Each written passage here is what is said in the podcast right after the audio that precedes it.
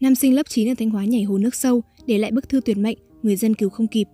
Thấy một nam sinh bỏ xe đạp ba lô trên bờ, có biểu hiện tự tử, một số người dân chứng kiến chạy tới căn ngăn nhưng không kịp. Ngày 6 tháng 4, tin từ Ủy ban Nhân dân thị xã Nghi Sơn, tỉnh Thanh Hóa cho biết, lực lượng chức năng đã tìm thấy thi thể nam sinh nhảy hồ nước sâu thuộc địa bàn xã Định Hải, thị xã Nghi Sơn, tự tử vào ngày 5 tháng 4. Trước đó, vào khoảng cuối giờ chiều ngày 5 tháng 4, một nam học sinh lớp 9 tên H, ngụ phường Hải Hòa, thị xã Nghi Sơn, đi xe đạp đến hồ Hao Hao, xã Định Hải, sau đó bỏ lại chiếc xe đạp, ba lô trên bờ rồi nhảy xuống hồ. Chứng kiến sự việc, nhiều người dân chạy lại ứng cứu thì em hát đã chìm xuống hồ nước sâu. Tại vị trí em hát tự tử, ngoài xe đạp ba lô còn có vỏ thước chuột và trên áo để lại thư có nội dung tự vẫn. Ai nhặt được ba lô thì nhớ mang về theo địa chỉ nhà em hát. Chính quyền địa phương cùng người dân đã tổ chức tìm kiếm. Tuy nhiên, hồ nước sâu, trời tối nên mãi đến 9 giờ sáng nay ngày 6 tháng 4, lực lượng chức năng mới tìm thấy thi thể em hát. Thi thể nạn nhân sau đó được bàn giao cho gia đình lo hậu sự. Được biết bố mẹ hát là giáo viên trên địa bàn thị xã, em cũng là một người rất ngoan hiền. Hiện nguyên nhân vụ việc đang được các cơ quan chức năng điều tra làm rõ. Vừa qua, vụ việc một nam sinh cấp 3 trèo qua ban công căn hộ ở tầng 28 tòa chung cư Văn Phú Victoria Hà Đông lao xuống đất dẫn tới tử vong khiến nhiều người bàng hoàng. Nạn nhân đang học lớp 10 tại một trường trung học phổ thông chuyên có tiếng ở Hà Nội. Trước khi nhảy lầu tự tử, nam sinh có biểu hiện trầm cảm. Trước đó ngày 21 tháng 2 tại thành phố Hồ Chí Minh, một học sinh trường trung học phổ thông NHT, quận 4 cũng đã nhảy lầu với những kỳ vọng quá lớn từ phía gia đình và các vấn đề khó khăn trong học tập sau giai đoạn cao điểm phải học online vì dịch Covid-19. Nữ sinh trên từng là học sinh giỏi, nhưng thời gian gần đây có biểu hiện bị trầm cảm.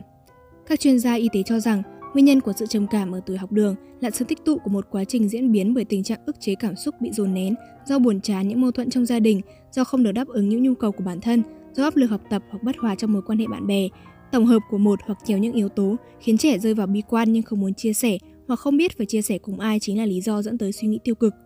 Tuy nhiên, trên thực tế, nhiều phụ huynh và cả thầy cô do quá bận với công việc hoặc thiếu quan tâm nên đã không nhận ra những thay đổi về tâm lý của trẻ. Tình trạng trầm cảm trong lứa tuổi học đường thường bị người lớn bỏ qua do đánh đồng với những biến đổi tâm sinh lý của lứa tuổi mới lớn.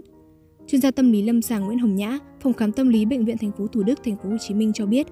các nghiên cứu lâm sàng trong hai thập kỷ qua cho thấy Trầm cảm là vấn đề sức khỏe tâm thần ở tuổi thanh thiếu niên trên toàn thế giới. Tỷ lệ trẻ bị trầm cảm thường cao hơn ở các nước thu nhập trung bình thấp và gia tăng theo từng năm. Hơn một nửa trường hợp đau lòng ở độ tuổi thanh thiếu niên được báo cáo mắc chứng rối loạn trầm cảm tại thời điểm diễn ra sự việc. Xét ở yếu tố khách quan thì tốc độ tăng nhanh của dân số đang khiến số lượng bệnh nhân ở hầu hết bệnh lý cũng tăng theo, trong đó có bệnh trầm cảm. Bên cạnh đó, cuộc sống hiện đại đã kéo theo những áp lực dẫn tới những rối loạn về sức khỏe tâm thần không ngừng gia tăng. Ngoài ra, Nhận thức của xã hội còn thiếu hiểu biết cơ bản nhất về tình trạng trầm cảm ở trẻ em trong độ tuổi đến trường. Điều đó khiến trẻ bị cô độc chống chọi với bệnh lý, nhiều trẻ không thể tự vượt qua đã tìm cách đầu hàng cuộc sống. Theo phân tích của thạc sĩ Phan Thị Hoài Yến, khoa tâm thể, bệnh viện thành phố Thủ Đức, những rối loạn tâm lý tâm thần cũng giống như các cơn bão, sự thay đổi thất thường về mặt cảm xúc, những cơn buồn không có lý do, khó có thể tập trung vào những chuyện mình làm hay dần mất hứng thú với những điều mình yêu thích là những dấu hiệu đầu tiên. Và khi bão tới thì trời sẽ nổi sấm chớp, tựa như những cảm xúc tiêu cực, những hành vi tự gây hại chính mình.